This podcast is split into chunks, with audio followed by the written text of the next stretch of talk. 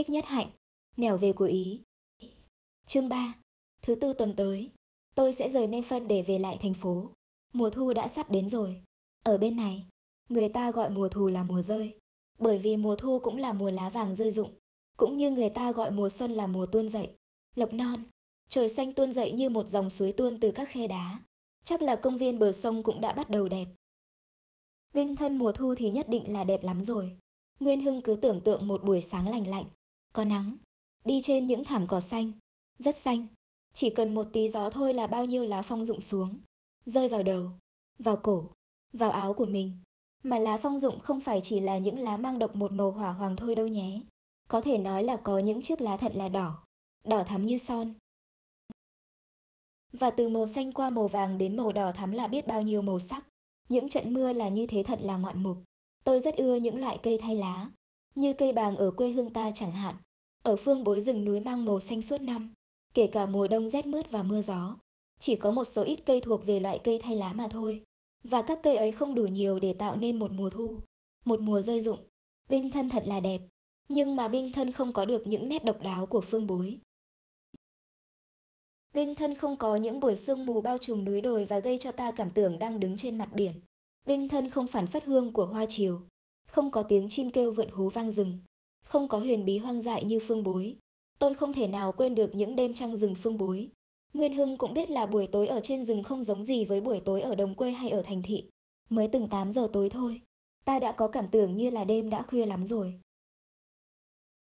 Màn đêm dày đặc hơn, huyền bí hơn. Xung quanh phương bối quyền uy của rừng núi quả đã khôi phục được quyền hành của nó. Ta có thể cảm thấy được những bước chân chậm rãi của chúa Sơn Lâm và tiếng xào xạc của khu rừng tranh cao quá đầu người khi chúa Sơn Lâm đi ngang. Rừng núi hết sức yên lặng, nhưng cũng hết sức linh động. Những đêm có trăng, nhất là trăng khuya, ở phương bối hình như ít ai ngủ được.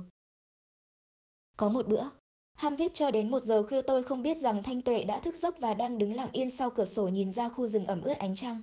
Tôi cũng tắt cây đèn bát đi, và lại đứng gần bên Thanh Tuệ. Cả trăng cả rừng đều huyền bí đều màu nhiệm, và cùng tạo nên một khung cảnh mà chúng ta chưa hề thấy bao giờ trong đời trừ ở phương bối. Trăng cũng tuyệt đối yên lặng.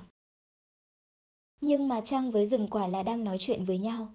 Nói chuyện bằng thứ ngôn ngữ gì chúng ta không thể nào biết được. Trăng và rừng trong lúc này không phải là hai mà chỉ là một. Thí dụ ta lấy trăng đi, thì rừng cũng mất. Hoặc giả nếu ta lấy rừng đi thì trăng cũng tan biến. Và chính chúng tôi nữa. Chúng tôi là gì lúc ấy? Chúng tôi có thể hiện hữu bên nhau sau khung cửa sáng ấy không nếu một trong hai thứ trăng và rừng kia không hiện hữu. Nguyên Hưng cũng đã từng say mê những đêm trăng như thế. Riêng tôi, tôi thấy trăng từ 16 trở đi mới già dặn mới đủ sức nói chuyện với rừng. Có những buổi khuya tôi đứng một mình, cũng sau cửa sổ lớn đó, nhìn ra khu rừng trước mặt. Hồi đó khu rừng chỉ cách ta độ 5-60 thước.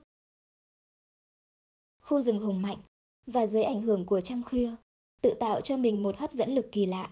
Có một sức gì thu hút phát xuất từ khu rừng. Một cái gì rất hoang dại và cũng rất hùng biện. Tôi thấy hình như thấp thoáng ở cửa rừng có bóng một người thượng thân hình đen cháy. Hai mắt long lanh. Có một người thượng của hàng ngàn năm về trước chứ không phải như những người thượng bây giờ hay đi ngang qua phương bối để tìm rau rượu. Tôi thấy thức dậy ở trong tôi con người cổ sơ. Tôi muốn liệng bỏ hết chữ nghĩa, liệng bỏ hết văn minh, liệng bỏ hết những áo sống rắc rối trên mình để trần chuồng đi vào trong rừng. Đi vào trong rừng làm gì? Tôi không biết, nhưng là đi vào thật sâu. Đi mãi, đi mãi, dù là trời tối đen, dù là rừng đầy dã thú, đầy gai góc. Tôi thấy nếu tôi bị dã thú ăn thịt mà cũng không sao, không đau đớn, không hãi hùng, không luyến tiếc, có thể gọi là êm ái nữa cũng không biết chừng.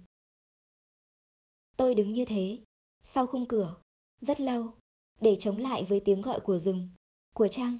Rừng ở Memphis hiền quá đi, tôi nhớ trăng rừng phương bối lạ lùng. Mình xa cách phương bối đã lâu rồi. Nguyên Hưng nhỉ. Nhưng mà từ ngày tôi rời xứ sở đến nay, đã 16 tháng qua. Ngày hôm kia tôi làm một bài thơ hai câu như sau. Gối khuya rừng mộng trăng 16-16 trăng rồi. Người biết không? Tôi thích hai câu ấy lắm. Nguyên Hưng. Nguyên Hưng cứ nghĩ là rừng phương bối trong một đêm không trăng. Gồi đầu lên đêm khuya để mà nhớ. Để mà thấy trong giấc mơ mặt trăng tròn đầy của ngày 16. Từ ngày xa cách, có phải là 16 mùa trăng đã qua rồi hay không? Tôi ưa những tiếng trăng 16 và 16 trăng nối theo nhau làm cho hai câu trở thành như một. Như một mà kỳ thực là hai. Nguyên Hưng, vào cái ngày bắt đầu mùa an cư năm xưa ấy, trời bỗng tạnh mưa. Vào khoảng 9 giờ sáng thì như thông, Như Ngọc và thầy Châu Toàn lên. Họ mang theo rất nhiều thứ quà để tặng phương bối. Tôi còn nhớ đến chiếc giỏ mây thật đẹp mà chúng ta thường dùng để đơm hoa rừng cúng Phật. Và nào là chén, là đĩa, là đũa, là thức ăn. Hồi đó đổi thượng chưa được dọn sạch nên không thể ăn bữa cơm đầu hạ trên ấy như chúng ta ước muốn. Tuệ cũng đã vào từ lúc sáng sớm. Nguyên Hưng và tôi vẫn còn đang phải loay hoay dọn dẹp thiền thất. Toàn đã vào rừng tham thiền một mình để hái hoa. Một lát sau chị Diệu Âm và cô Lưu Phương vào, cùng đi hái hoa với Toàn. Chị hái được rất nhiều bông chiều, những chùm hoa lớn trắng như tuyết. Còn Toàn thì sau khi hái được một ít hoa mẫu đơn đã bị rừng sim lôi cuốn. Thế là từ lúc đó, Toàn hái toàn những cành hoa sim. Tôi nhớ ngày hôm đó ở phương bối có rất nhiều bình hoa nhỏ mà phần lớn là những bình hoa sim, nhưng vì Toàn đã chảy gần hết lá sim nên các bình hoa kia trông như những bình hoa đào. Cái giỏ mây đầy cả hoa chiều, hoa mẫu đơn, và một vài thứ hoa khác nữa mà chúng ta không biết được tên họ. Toàn còn chặt cả một đọt thông lớn để cắm vào chiếc ché thượng men nâu để trên thiền thất. Như Khoa và Thanh Giới cũng đã băng rừng băng núi tìm vào. Các bạn của phương bối như thế, cũng đã khá đông. Sau buổi lễ Phật trang nghiêm và ấm áp, chúng ta đưa mọi người đi một vòng ở phương bối. Tuy nói một vòng nhưng kỳ thực chỉ là một vòng nhỏ, bởi vì phần lớn đồi núi ở phương bối vẫn là hoang vu, không đặt chân đến được. Những người bạn của phương bối đã ở lại đến 3 giờ chiều để đàm đạo về những dự tính cho phương bối trong tương lai. Rồi thì toàn cùng với Như Ngọc và Như Thông từ giả chúng ta trước. Họ phải về Sài Gòn và trước khi đi tìm tới xe, họ phải băng rừng đến Đại Hà. Rồi Như Khoa và Thanh Giới cũng về. Thanh Tuệ cũng về. Bởi vì Thanh Tuệ chưa vào phương bối luôn với chúng ta được, lý do là Tuệ còn kêu mang dỡ dang mấy lớp học ở Lao. Buổi chiều ấy, sau khi họ ra về hết rồi, phương bối thật vắng lặng và thanh tịnh. Đưa Tuệ và chị Diệu Âm về xong, chúng ta từ rừng tham thiền, nơi có mấy chữ nho viết dọc theo một bảng gỗ đóng trên một thân cây đại lão sơn phương bối am, thong thả đi vào. Phương bối là một thực tại rồi đó, nhưng mà cũng như chiều hôm trước, chúng ta vẫn không chắc là nó có thực. Nó hiện hữu như một cái dáng trời. Ta có thể nghĩ rằng nó muốn tan biến đi lúc nào thì nó tan biến. Có lẽ vì phương bối không giống bất cứ một cái gì chúng ta đã gặp, đã thân thiết. Cũng có lẽ vì phương bối đối với ta còn mới mẻ quá, nhưng đã thân thiết quá. Lại cũng có lẽ phương bối đẹp không cùng. Ta chưa hề nghĩ rằng số kiếp của ta mà lại có thể liên hệ đến một thực hữu kỳ diệu như phương bối. Vậy cho nên phương bối nửa như là thực nửa như là hư. Ta không nghĩ rằng phương bối thuộc về ta. Tôi không bao giờ nghĩ như vậy. Cho nên tôi rất đồng ý với Nguyên Hưng khi Nguyên Hưng nói, chúng ta thuộc về phương bối. Vì câu nói ấy mà sau này Lý theo dệt thêm ra. Lý nói phương bối là thánh điệu, chúng ta là dân của thánh điệu, đi đâu cũng thuộc về thánh điệu. Cái tính của Lý thì hay ăn to nói lớn như vậy đó mà. Nguyên Hưng, tôi còn nhớ buổi chiều hôm ấy, khi đưa Tuệ và chị Diệu Âm ra về, chúng ta đã đi thẳng lên đồi thượng, nhìn ra bốn phía, rồi chúng ta đi vào trong những hàng trà. Đất rất mềm và xốp, Chúng ta men theo bờ rừng và đi mãi xuống gần thung lũng. Bỗng dưng Nguyên Hưng chỉ cho tôi những dấu chân cọp rất mới, in rõ ràng trên nền đất xốp sau những trận mưa hồi hôm.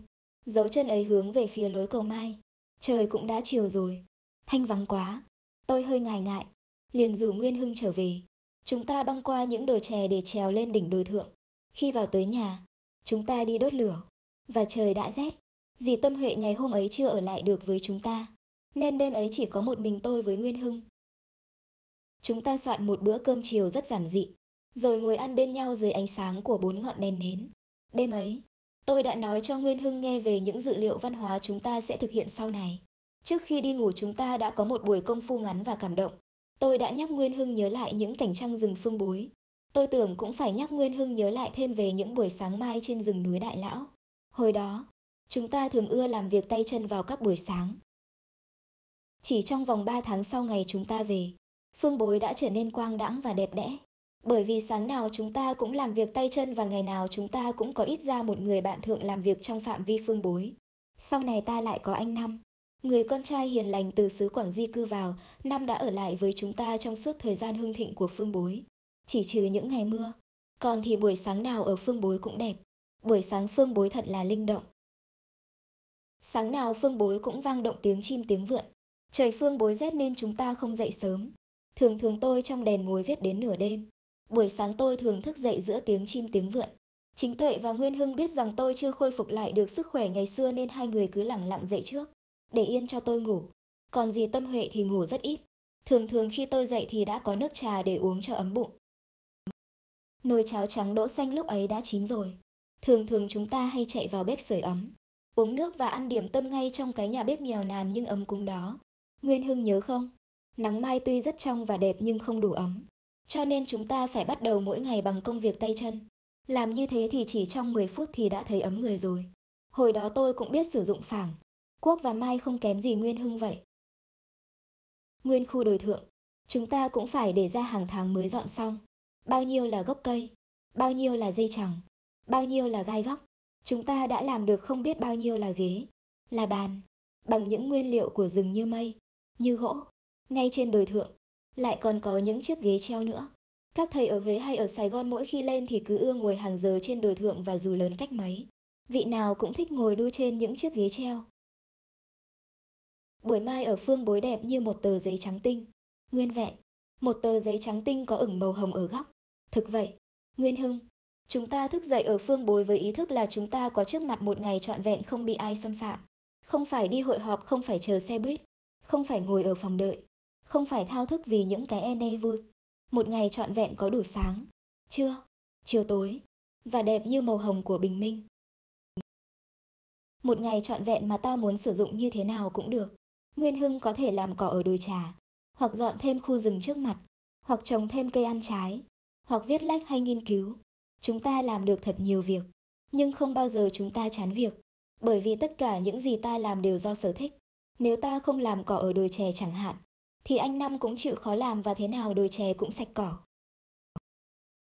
Nếu ta không dọn thêm được khu rừng trước mặt hôm nay thì ta có thể làm vào một lúc khác.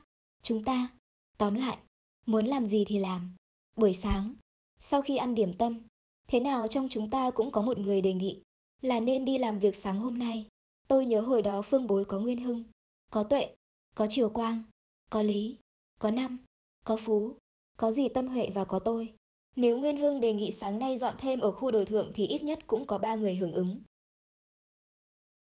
Hoặc nếu Lý đề nghị sáng nay làm một con đường xuống thung lũng thì Lý chắc chắn cũng có người hưởng ứng. Thường thường các đề nghị đều được tất cả mọi người tán thành. Có khi hai người cùng đề nghị một lần. Và chúng ta chia ra hai nhóm theo sở thích. Lâu lâu chúng ta lại có một cuộc thám hiểm núi rừng. Ai nấy đều chuẩn bị kỹ lưỡng. Thường thường những cuộc thám hiểm như thế kéo dài cả ngày. Chúng ta hay dừng lại ăn trưa và nghỉ ngơi bên một dòng suối. Nhiều hôm Nguyên Hưng và chiều Quang mang về những cây phong lan tuyệt đẹp. Ai nấy đều mệt nhoài. Đêm đến chúng ta ngủ rất ngon. Trong những buổi đi rừng phục sức của tất cả mọi người đều rất kỳ dị. Nguyên Hưng có nhớ không? Ở phương bối chúng ta không cần vâng theo luật lệ của người phàm. Ta có thể đội bất cứ thứ mũ nào, mang bất cứ thứ giày ủng nào, dùng bất cứ thứ thắt lưng nào. Có khi nhìn vào tấm gương tôi thấy tôi giống như một ông ngáo ộp. Dâu thì có khi một tuần chưa cạo một lần. Không phải vì làm biếng mà vì chúng ta có những việc khác ưa làm hơn. Áo thì bằng da dày cộm để gai rừng không bấu rách. Ống quần thì túm lại bỏi vào đôi ủng cao su để khỏi bị vắt xâm nhập. Vai thì mang một cái sách đựng hoặc cơm trưa, hoặc chiếc võng đay, hoặc hộp cứu thương. Tay thì cầm một cái xà gạc hoặc một cây gậy. Những người học trò của tôi ngày xưa nếu có trông thấy tôi trong hình dáng ngáo ộp ấy chắc cũng không thể nào không kinh ngạc cho được. Ăn mặc như thế này để vào lớp giảng thơ Nguyễn Du thì chắc là không được đâu. Phải không Nguyên Hưng? Ở rừng núi chúng ta đi đứng mạnh bạo hơn. Chào nhau ở cửa rừng đôi khi chúng ta không chắp tay trước ngực mà chúng ta đưa một cánh tay thẳng lên trời. Đi lại trên các con đường rừng núi thì không cần bước từng bước đĩnh đạp bệ vệ nữa. Chúng ta đi rất mau, hoặc là chúng ta chạy. Từ đồi này chúng ta la hết sang đồi kia. Nguyên Hưng hét to hơn ai hết, như một cái còi xe lửa. Có một điều mà ta thấy rất rõ là ai lên phương bối cũng ưa la hét thật to.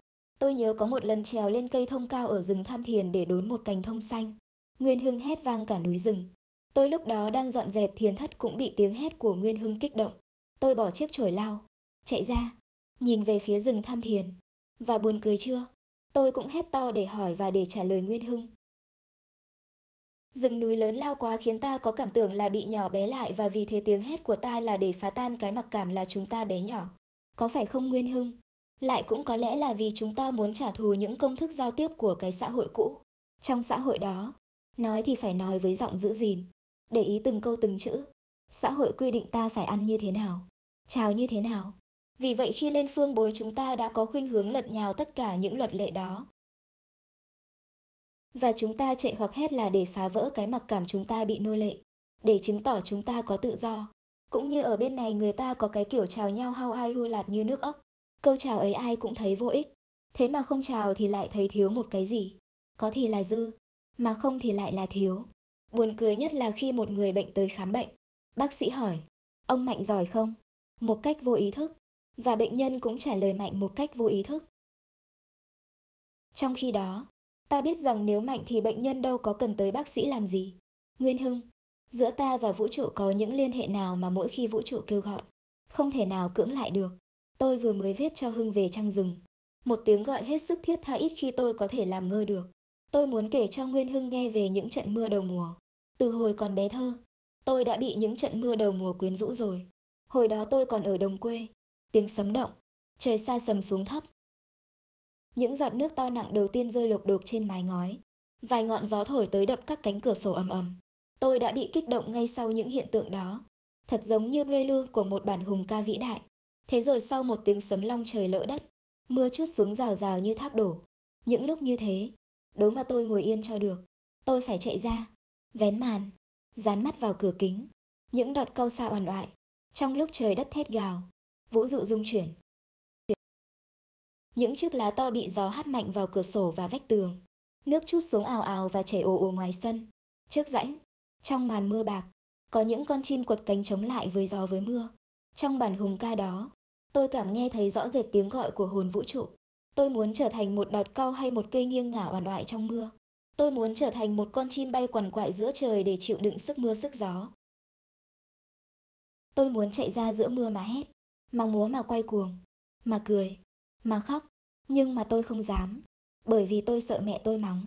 Trong tiếng ảo ạt giạt rào của mưa và gió, tôi dáng lấy tất cả gân cổ hát một bài. Dù tôi có hét to đến mấy người ta cũng không nghe được, bởi vì bản nhạc long trời lở đất đã lấn át hết. Trong khi tôi hát như thế, mắt tôi vẫn không rời cảnh tượng hùng vĩ của trời mưa. Thậm chí tôi như bị hút vào cảnh tượng hùng vĩ của trời mưa. Và tôi cảm thấy tôi được hòa mình vào trong bản hòa tấu vĩ đại. Tôi thấy dễ chịu. Tôi hát bài hát này rồi bài khác. Sau đó, trời tạnh, hơi đột ngột, tôi cũng dừng tiếng hát. Thần kinh tôi êm dịu lại và tôi nhận ra rằng trên mi tôi còn đọng một vài giọt nước mắt. Cho mãi tới ngày nay, tôi cũng vẫn còn giữ cái thói làm như vậy. Nguyên Hưng, tuy rằng có đôi khác chút ít, tiếng gọi của đất trời vẫn tha thiết và rõ rệt như ngày xưa. Mỗi khi văng vẳng có tiếng gọi ấy là tôi lại giật mình.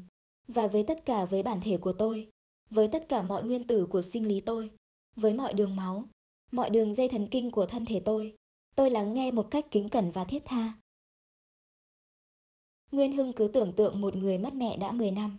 Một hôm bất giác nghe tiếng mẹ gọi. Tâm trạng của tôi là như thế đó. Mỗi khi tôi nghe tiếng gọi của đất trời.